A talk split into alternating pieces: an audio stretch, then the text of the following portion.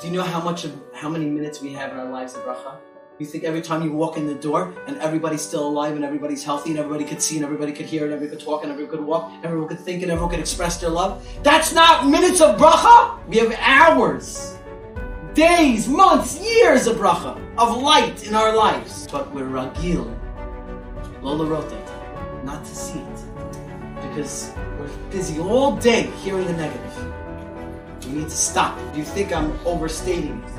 I'm exaggerating. That really you do enough of this Akaras Torah. That you do recognize. You know, I say Modeh Ani the. Do you?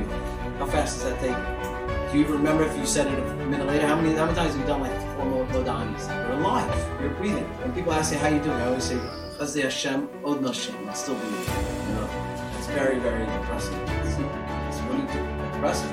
If you don't start with that, I'm thankful that I'm in my.